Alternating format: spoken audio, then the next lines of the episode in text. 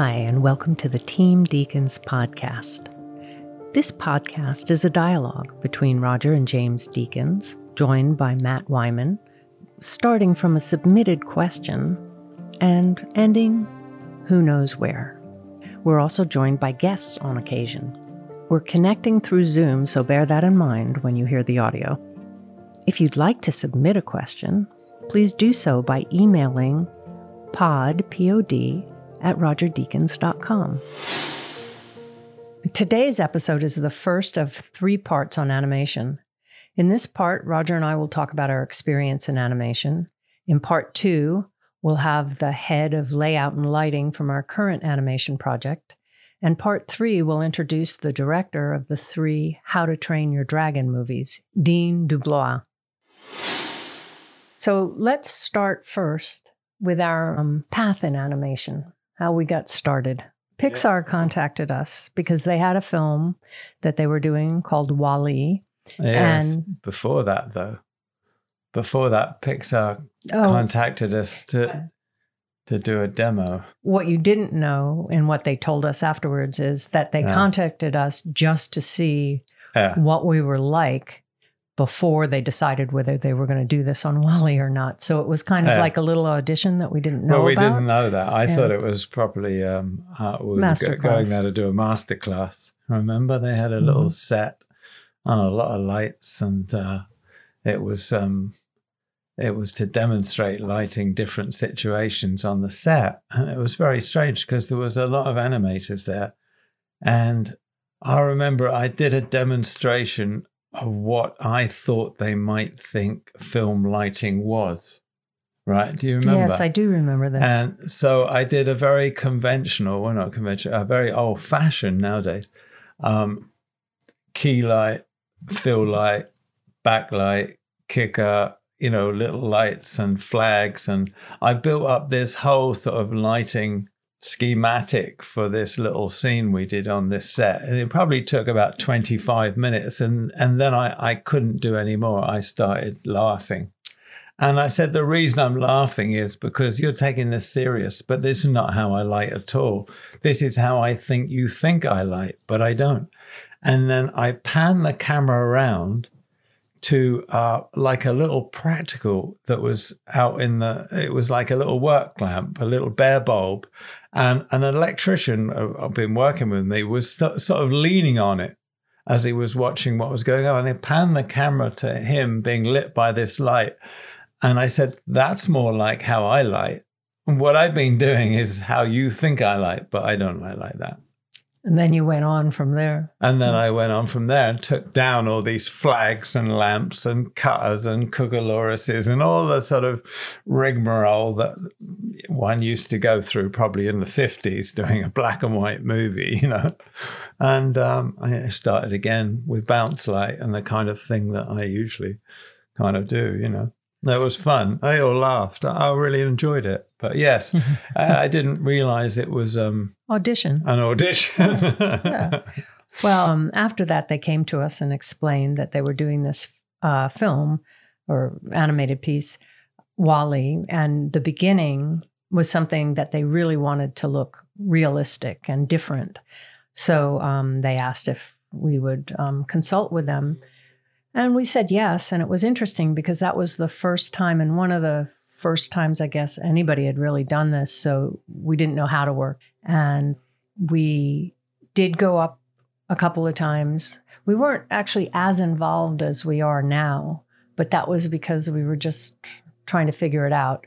But we did do tests with them to show them what different lenses looked like. Because in animation, you can have any kind of lens, but we were showing them film camera lenses. So we actually shot some stuff with them at Pixar, which was fun. And then looked at the opening sequence when they're on this trash-filled world of Earth and talked with the production designer, right? Yeah, well, actually, we started. They had got in a load of equipment from Panavision, if you remember. Yes, I do. They had a dolly and tracks and a Panaflex and all a series of lenses. And they were trying to figure out what makes a live action film look like a live action film and, how the camera moves in a kind of mechanical way. And they wanted, Andrew Stanton wanted the feeling of a live action film for the whole of WALL-E, but mostly in particular the opening sequence, wasn't it? And it was interesting because in the past with animation, you can move the camera any which way, but you couldn't in real life because you've got dolly tracks. You can't go over there or whatever. So we spent some time looking at stuff with them going, well, but how does that happen? In real life, you couldn't make that camera move. And I think it was quite illuminating to them, to sort of restrictive to them, but what they wanted to do on this. Yes, but there was also the whole idea of cutting, because a lot of animated films, both then and now, don't tend to cut in the way that a live action film does, you know, going to reactions and over the shoulders and singles and, you know, the whole language of a live action film. So it was kind of interesting discussing that, but then also the idea of lighting it and not lighting certain things, you know, because again, animation, kind of, I suppose, like a lot of live action comedy, was used to seeing every corner of the frame. Everything was lit and everything was saturated. And again, Andrew wanted something that was a little bit more, no, naturalistic, but risky, also a bit more expressive, I suppose. So we went up to actually Pixar quite a few times. And it started off by just doing still frames of kind of environmental images of the world, of the earth in the future, that was, you know, basically a trash dump. And it was playing with the way that the light would fall on it, how much atmosphere we could use, how it could have layers of depth, you know, and then it was sitting with the guys that were doing the lighting, and it was sitting also with the guys that were doing the layout and figuring out camera movements and how the camera helps express the atmosphere, the mood, the telling of the story from scene to scene. Yes. And on that one, it was all in person, and we would go up to Pixar. So because of our schedule and their schedule, sometimes we couldn't make it because we were somewhere else on a film. So in the next project that we did, which was Rango, we moved forward and we did a lot remotely, which allowed us to be more present in the project. And that was with ILM, and they created a VPN so we could download the images and Roger could play with them and change them slightly if he thought the light should be coming from a different side or whatever. So we did it that way for Rango. Yeah, but again, the initial workflow on Rango was us going up to ILM in San Francisco and working with Tim Alexander and his team and doing reference images. So as soon as we had the character of Rango in a rough animation, we took certain kind of landscapes, certain situations, like, you know, a hot, high sun desert landscape, a sort of late day, low sun landscape, a moonlit landscape, you know, an interior, a day interior and a night interior. And we took these sort of visual references and played with the kind of way that it would be lit. I mean, both for kind of creative reasons, but also just technically how they were going to do it. Because at that time, the software was still, I mean, it's always in development, but very much so then, they didn't have software that necessarily reflected the way I would light in live action, like the amount of soft light that you could do and the kind of double bounce or triple bounce, you know. Well, they basically didn't have software that reflected really the way that light actually works. Yes, because it just really took too much computer power, right, didn't it? You know, as simple as that. And for them to create a bounce, they'd set the main light, and then they'd have to set another light that was coming back up as the bounce. Yes. So a very non-intuitive way of lighting.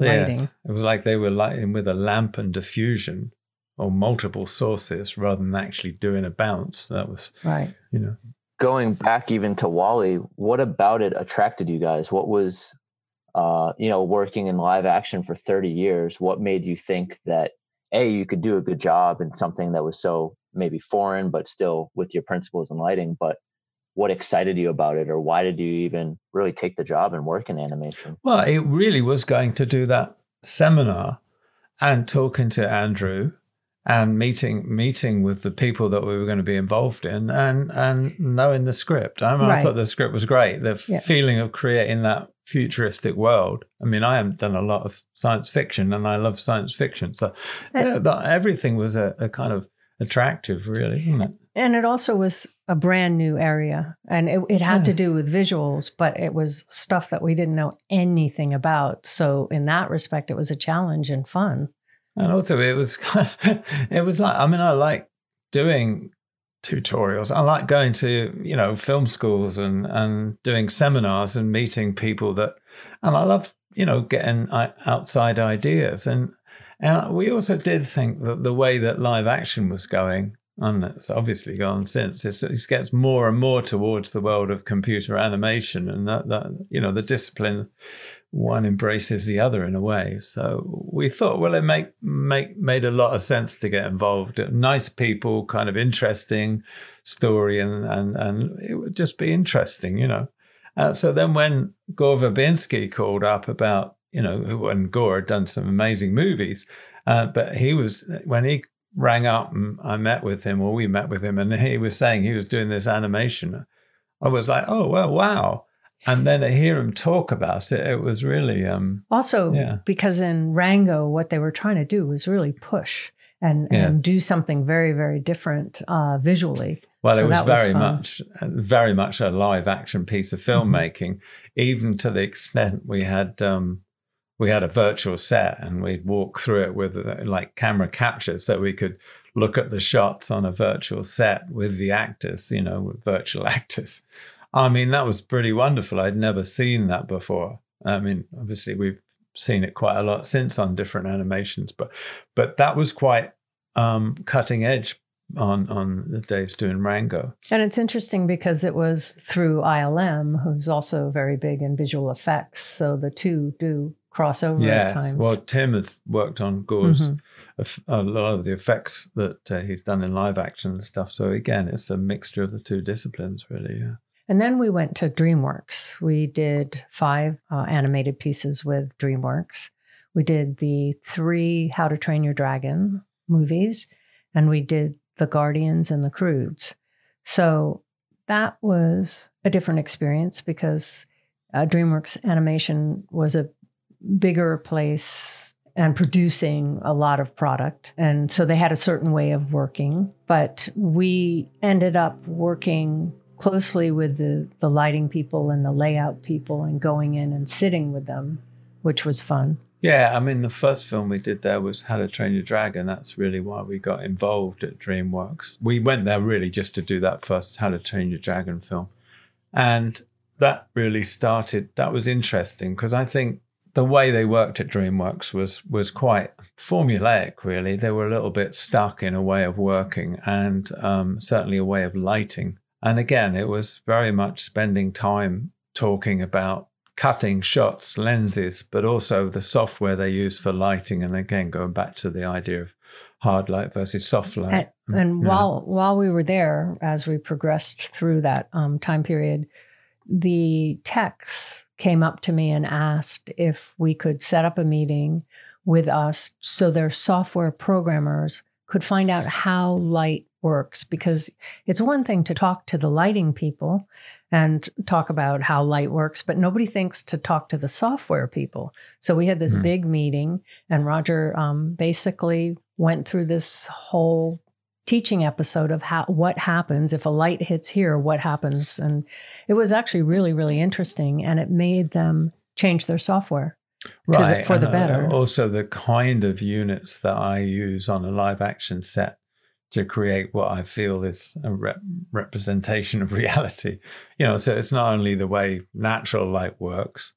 It's funny because years later, just to get ahead of ourselves a little bit, once you got the whole idea of scanning an environment, then suddenly they were going out with, you know, a virtual reality gathering camera to take all the sort of light from a situation and then put it on their virtual reality piece of animation. And it didn't work. It just doesn't work because you're not actually replicating reality. You can't use a computer to record reality and impose it on something you're creating. You're creating something that is an expression of your own interpretation of it, if you like. So it was interesting. They sort of veered from not seeing the way light works to going to try and replicate it exactly. You know, it's kind of interesting. Yeah, it was interesting too, as the lighting programs changed during our time period. It was interesting that sometimes you would see maybe more of the forest or something, but it was too much because every little branch you saw and it took you completely away from whatever was happening in front of camera. Yes, sometimes it's about what you don't like, what you don't see. Mm-hmm. Again, on WALL-E, at the beginning of WALL-E, it was a lot about, okay, we see the trash maze are in the foreground, but we don't need to see the one half a mile away, and we don't need to see the one 2 miles away. Even, you know, it can be even less. We can push it even further in the background. So it's about sort of... That's actually very true also in visual effects, because sometimes you'll get visual effects and there are planes in the background, let's say, and they're far away. They should not be sharp. Right, and they shouldn't. Because they've worked so hard on it, and every rivet is perfect. To me, it felt much deeper watching WALL-E. You talked all this stuff about lighting, but from focus pulls and the way the camera moves, you had talked about, and it actually looks like a crane shot or aerials that don't feel like they're just floating, but they're really something to them. So it seems like in the atmosphere too. Well, it's interesting about the camera moves because they had actually taken, they recorded the kind of the way the camera moves on a dolly, on a little crane or something. They recorded that kind of, the dynamic of that. So instead of creating that on a computer, they were taking the mechanical way the camera was moving and imposing it on those shots that they were creating in WALL-E. So that's why it felt like the camera was moving like a live action camera and not just floating around like a computer camera, creative camera. Really made a big difference. That opening section of WALL-E is so interesting and really brings you into the story so quickly. Yeah, it was fun because everybody really embraced it, and especially the idea of putting in atmosphere and darkness and light changes and, like you said, and focus pulls. Why be sharp all the way back? You know, so you have a big close up and everything's a really blurred, and then suddenly it all comes back into sharpness on the movement or something. Yeah, it was really fun. And too, with the atmosphere, especially on WALL-E, being in a planet that's kind of decrepit or has gone through atmospheric change, you're having these different layers and how light reacts and having it just seems almost like recreating the way animation was done for the purpose of getting this movie and pushing the whole field forward. Yeah, I mean, it definitely was. That's what they certainly wanted to do. And that's what basically Dean and Chris, wasn't it, at the time, wanted to Chris do was on the first one, on the first How to Train Your Dragon. It was kind of interesting because, again, we started off doing tests for lighting, on tests on certain scenes. So we had a very basic animation with a character and a very basic set and started lighting it. And I remember one of the first ones we did was a candlelit scene. And it was kind of funny because we really pushed it. So, you know, it'd be like what I would do on a live action set, frankly. And the reaction was like, my God, we don't see the set. You know, it's like a little pool of light. There's a candle and a character's face. And as he leans in, it's lit brightly. And he leans back, it disappears. And for a while, there was a lot of kickback about that, wasn't there? Well, and it's also true in animation quite a bit.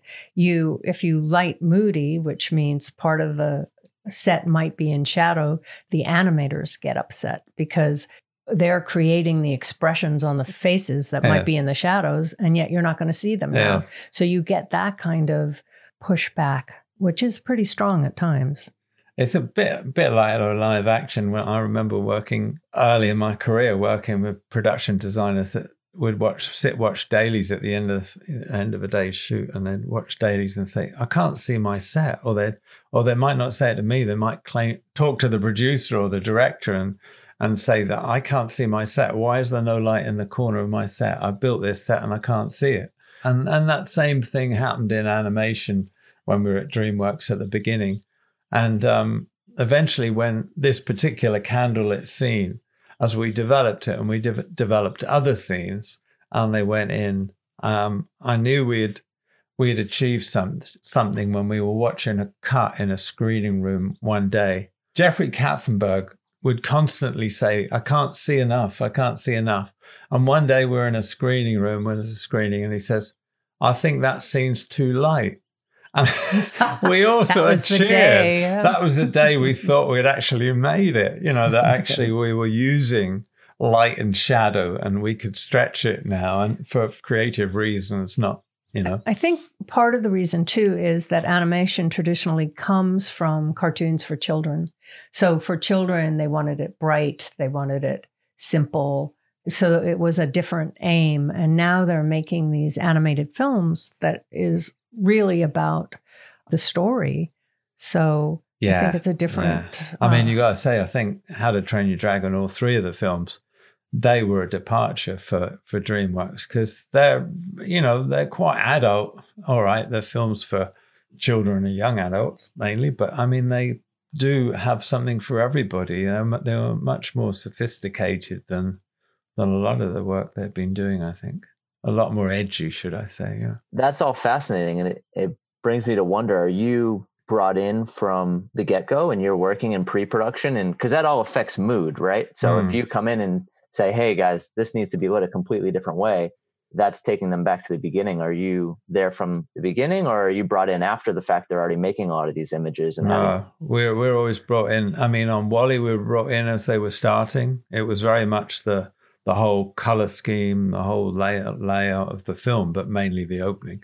In Rango, I came on before they'd done any animation or anything. So that very early.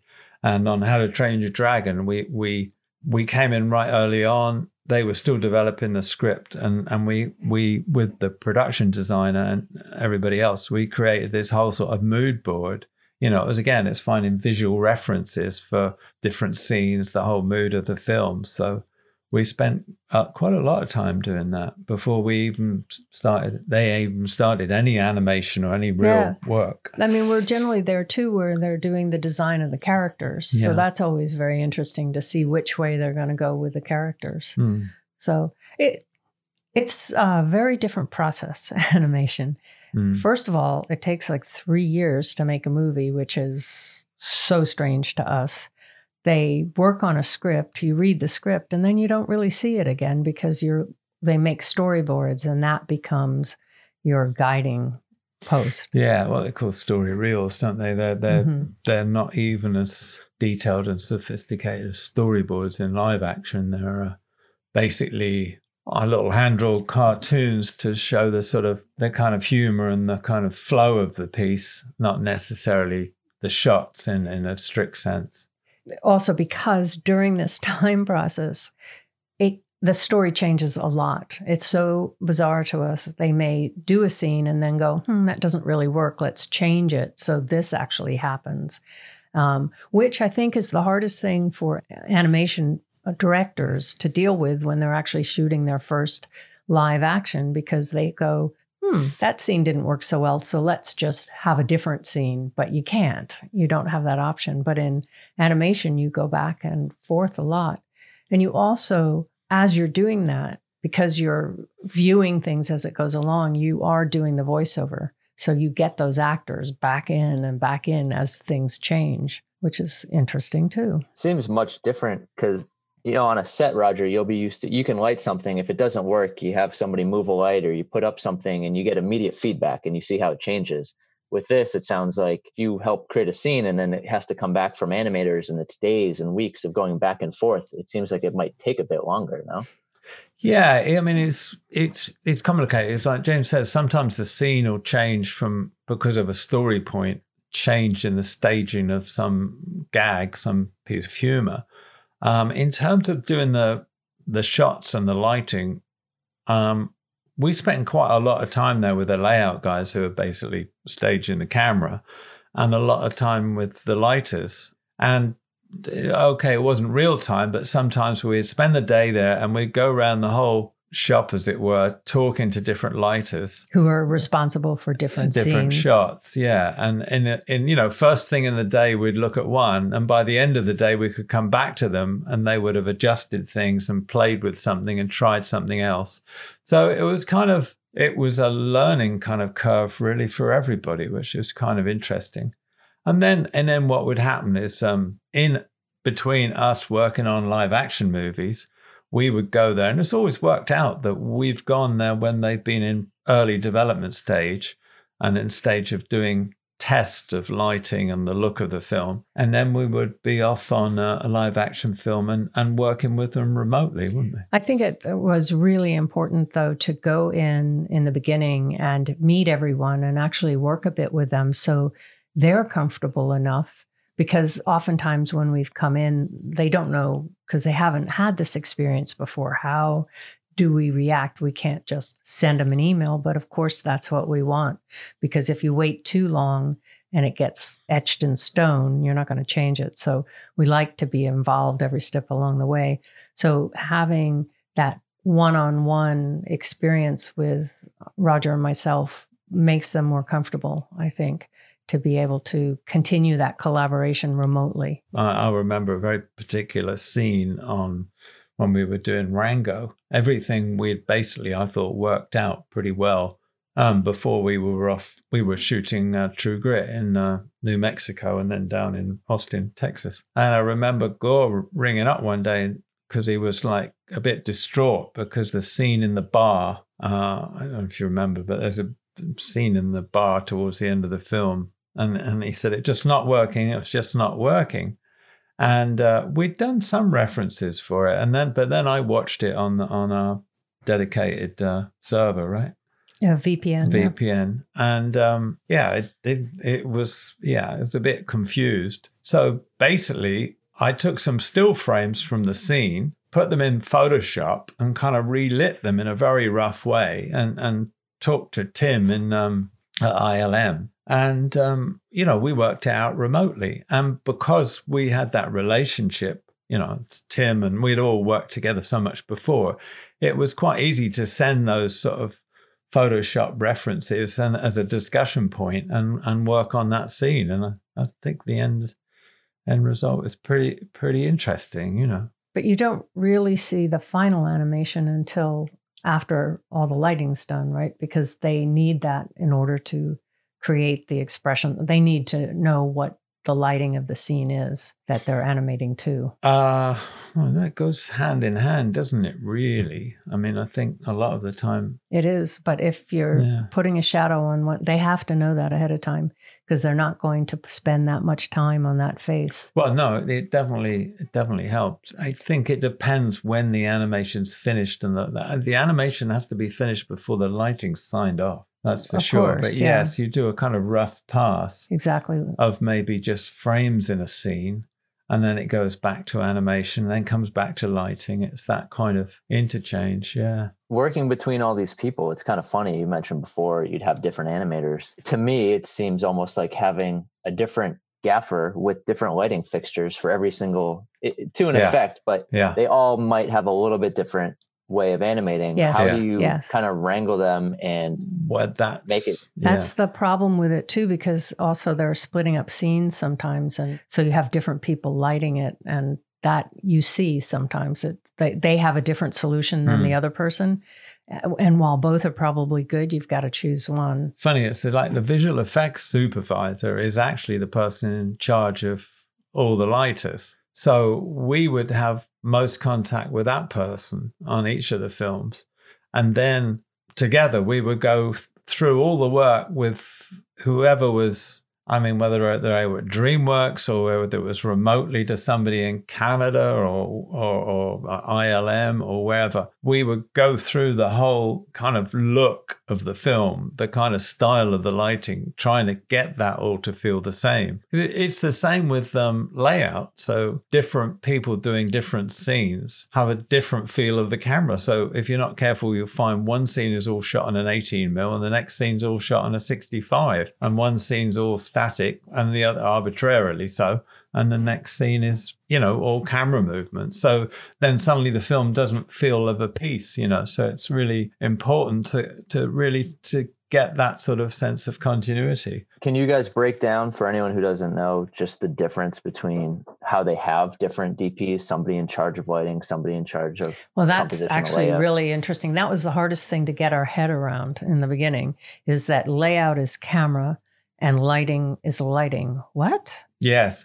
That sort of was weird because they were totally separate. And, you know, I feel the way I work in live action is partly why I operate, apart from anything else, is that I get a sense of what I want to play in shadow, what I want to play in light, where I want the camera, what the kind of balance of the frame is. Whereas in animation, it's separate. And that was one of the first things it wasn't so much on Rango, because it was all being done in ILM and they were all next door to each other, and Tim was in overall responsibility for it all. So that seemed more coordinated. But at DreamWorks, it was very much a fractured structure where people didn't really relate to one another. So the story reel would go to layout, and then they would work the shots out, and then those shots would go to lighting. And there wasn't any sort of discussion about whether, well, we could play this as a silhouette. Why don't we play it in a profile? We don't need to see overs. You know what I mean? There was none of that to and fro. And it's still a little bit like that. It's hard to overcome that kind of. When you're starting out on a sequence in layout, and in our next part, the layout guy will explain much more, but the animation is rough to say the least. They call it the Lego pass because it's just like things that kind of look like Legos moving around blocks, where the characters are going to be. So you're not even dealing with the real thing. You're having to imagine what that character is going to look like. Yeah, like that is the Lego pass is more for shot construction. Yes, and that's where the cuts are. Yeah. Then it is lighting. Yeah, and then during the process of creating this film, you oftentimes screen the movie, which means you're seeing some storyboards and then a really rough layout pass. You know, you're seeing whatever you have, and then a couple of shots that are perfect because they've already gone through that. So it's interesting seeing the ongoing progression of the movie. But it's interesting, and I personally would love to see more of the sort of adult-oriented animation that also pushes the envelope visually. I'd love to see more of that done. And I think in a way, maybe because of all of this that's happening and because it's so easy to work remotely in animation, maybe we'll see something interesting come up. I don't know. Yeah, it's funny. I think animation's got stuck in this like pseudo-realism. Yes. Oh, that's the other thing. Yeah. Everything is pushing towards more and more photorealistic images. And then you see a film like, I don't know, Wolfs with Bayshire, which I remember as being quite stunning, which is basically line drawing animation. And you think, well, why can't there be a blend? Why does it have to be so ultra realistic these days? It's I think that's disappointing because there's so many variations in animation. They have pushed too far towards realism, and it looks creepy, and oh God, the children will be scared. But they also, one of the things they do, which kind of drives me crazy, but they say they have to, is the eyes are always so big. But they say that's necessary to get the character, that if it's small, it doesn't work. I don't know. I've never seen animation with small eyes, but. Well, I think, again, it's to push it away from the, what they call uncanny valley, where something is so real, but not quite real. So it's disturbing. It's more like something out of limits. Raj, what do you think the future of animation is? I think it's got a big future right now because everybody can work at home. I do think it's been happening so much in the last 20 years that the confusion of live action and animation, and I really think that's where it's going. You're not gonna tell the well, you can't now tell the two. Some action sequences and like a Spider-Man or something. There's a lot of animation in it. Yeah, I've been done totally animated characters and animated. Everything's a big stunt is all animated. There's no live action element in it. So, well, I think also it's interesting because I tend to find that European animation can be much more daring and bold and interesting. Yeah. And I remember there used to be years and years ago, some show on PBS that had world animation on it, just shorts, but it was really wonderful. And that's what maybe we should look for. Yeah, I mean, exactly. You look at what the Canadian Film Board used to do years and years ago. It was a stunning animation. And say, in Hollywood, which is where we've only worked with animation. And I think How to Train Your Dragon was interesting, especially the first one, because it had something there for adults. And that people really responded to that because they had to take their kids to the movies, but then they enjoyed it too. I think WALL-E changed it as well, because WALL-E was quite dark. Yes, yes. We probably would have done it even darker than Andrew did. I think Andrew Stanton, the director, wanted it darker than it actually ended up. It was still pretty dark. And talk about adult. I mean, Rango was pretty adult in a sense as well, wasn't it? Rango was great. And it was also kind of using influences from old films, from Westerns, from this. And one shot where the sun's behind him and everything. It's just great. It was a great blend of old film, Westerns about, classic kind of Western sequences, like whether it's The Searchers or, High Plains Drift or whatever, it was like really blends of different Westerns in this kind of, children's story about this little animal. I thought it was really, really great, actually. And Matt, I've got a question for you. Do you watch much animation? Well, I watched WALL-E last night. So. Smart guy. I definitely do. I think it's something that it kind of bridges the gap between being just for kids or something that might be for adults, and knowing nothing about how it gets made. It's certainly a fascinating process to learn about the back and forth, and that it does take 2 or 3 years. Yeah, I mean, they do the story reel before they sign off on the movie, and I think that because they have to get a sense of how it's going to work visually, I can understand that. It's not like reading a live action film where you can envisage what it's going to be, Have you guys seen the new John Favreau just did one? Are they live action? Are they animated? I wanted to talk about that, but I don't know how to bring it up. Well, I think you just did. This is good. Mixture. Yeah. I mean, I think it's a good point. Where's it going? I mean, that's the thing. Do you call Lion King? Is that animation? Or is it live action? What is it? Or is it both? It is this kind of supernaturalism. I'm not sure where it sits The Life of Pi was kind of virtually animated, wasn't it? The main character was live action, but largely the film was animated, one could say. Yeah, I think it also depends on the amount that's animated and the amount that's real, because a lot of times if there's a lot of animation in a movie, then the live action part is done more like animation in that they might shoot people against blue screen and just stick a background on it instead of going to that place and shooting a scene as you would do in a movie. Yeah, but it's a mix, isn't it? Because on Lion King, Caleb went to Africa and shot all those. But he shot the backgrounds, Yeah. And then you shoot the actors separately. But matching to the backgrounds. Mm-hmm. So that's why they needed somebody like Caleb to do it, really, to make sure those things blended. Or Jungle Book, same. Didn't Caleb have some type of stage with either a virtual or a real camera, and they're moving around with Steadicam?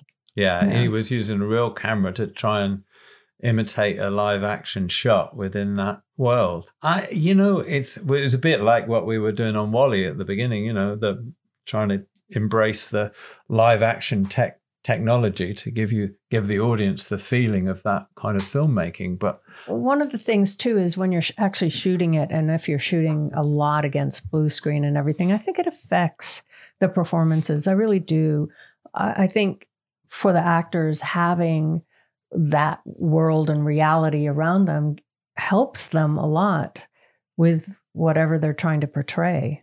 Absolutely, but what kind of film? We were talking about a live action film, but that's what I say, the blend between what's live and action, what's animated is gone, isn't it, really? I thought one of the best uses of kind of animation and live action film was that, what was it called? Something Nine, that's shot in South Africa about the District Nine.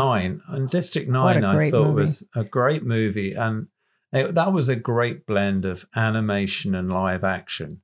It felt like a live action film, but I don't know how they did it. I didn't actually read much about it. Well, a lot of it was a live action film. Yes, the aliens were so brilliant. I mean... But that was interesting because the movie itself was not slick. I mean, It was definitely shot on a budget and all of that. But because I think part of it is because the story was so good, you were completely into it. And you could have lost everything when you saw this giant shrimp walking towards you, but it worked. No, it was brilliant. It was really brilliant. That was one of the few that you really kind of believed it. Well, like you said, we're kind of getting into that blend of it's a live action film, but there's so much CG and stuff where you can't tell that difference. And maybe it's as long as the story is still good, maybe it doesn't matter. And bridging that gap is fine. I agree. I think it comes down to if the story's any good, it doesn't matter that some things are wrong about it. I mean, some of my favorite movies, like Army of the Shadows, there's some effect shots in it where, the plane flying across the channel from France to England or back or whatever, or guy parachuting out of it. It's a silly little model and it's really cheesy. But as Melville says, he didn't want to spend the money on that shot. He wanted to spend it on the scenes that he thought were important. That was just a shot to say he's now flying from A to B. He wasn't going to go there. And I think that's absolutely right. You just let it go by because it doesn't distract from the story because the story is so strong. And there was an opportunity for you to talk about Outer Limits, and you didn't. I was actually going to skip it this time. I was going to talk about that because some of those, here we go. I'm so sorry, some of those old 50s science fiction films or 60s science fiction films. Now you look at them. Technically, yes, they're terrible. The animation's terrible, the effects or whatever. But the story's so strong that it's fine. It just washes over you. Because as Conrad Hall always said, it's story, story, story.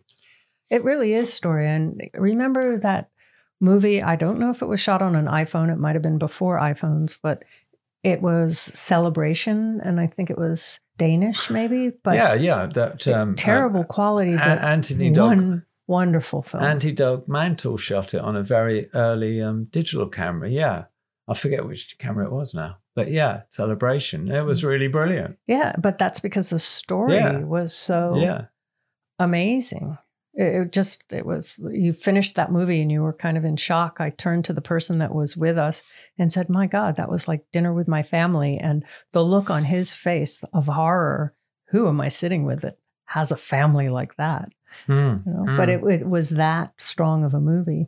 It was interesting. I was just reading about this film made in the 50s called Chronicle of Summer, that documentary shot in Paris one summer by Jean Rouch and a sociologist whose name I forget. And it's well known because it was the first time that a lightweight camera, like it was made by Eclair, a lightweight 16mm camera was synced up with a lightweight tape recorder, which was a Nagra, it was the first time that was really done.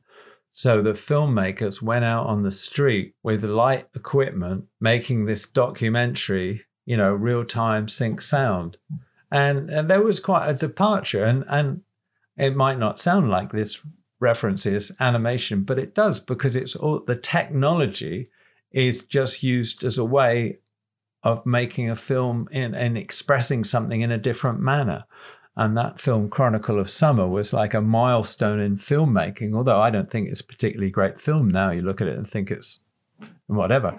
But it really helped the development of storytelling in a different, send it in a different way, you know? And that's the thing. Animation allows you to do different things. It allows you to do sort of District 9 or Lion King, you know, whatever you feel of either of them in terms of the whether they're great works or not. But it does, it opens up a whole different, you know, wider field of storytelling, which is, that's great, isn't it? Right. And I think that sometimes we have a prejudice against animation just because we think about Mickey Mouse and Bugs Bunny and cartoons, when in actuality it really has progressed a lot. And there's such an opportunity to tell a wonderful story if you have a great story. Yeah. And push the boundaries of animation if you're willing to. And it's like, where is that blend? Remember on Skyfall, when we wanted to do this scene on this island that was off Japan, there used to be a big coal mine on this island near Japan. That was totally polluted. People go there, but just as tourists. And we wanted to shoot there. Our location manager went there and shot some still frames of this place. And then when it came to us and production meeting discussing whether we would go to shoot there, it was like, oh no, it's going to cost a couple of $1 million or something for a crew to go there and shoot these shots. And I was talking with Sam and we looked at these still frames and I said, well, because I now got experience in animation and everything else, I talked to the effects supervisor and said, well, why can't we animate those frames and put our characters in? Why do we have to go there? We can use what we've already got, which is, you know, photographs done on a D7 or whatever it was. And that's what we did. You know, so it's the technology gives you the opportunity to do something you couldn't do any other way. So this was part one of the animation episodes, and part two will be coming shortly with the layout and lighting people. Thanks for listening. If you want more information and further discussion, check out the forums at rogerdeakins.com. Becoming a member is free, and you can ask follow-up questions there. And be sure to subscribe to the podcast for more new questions and topics. Also, check us out on Instagram at team.deacons. See you next time.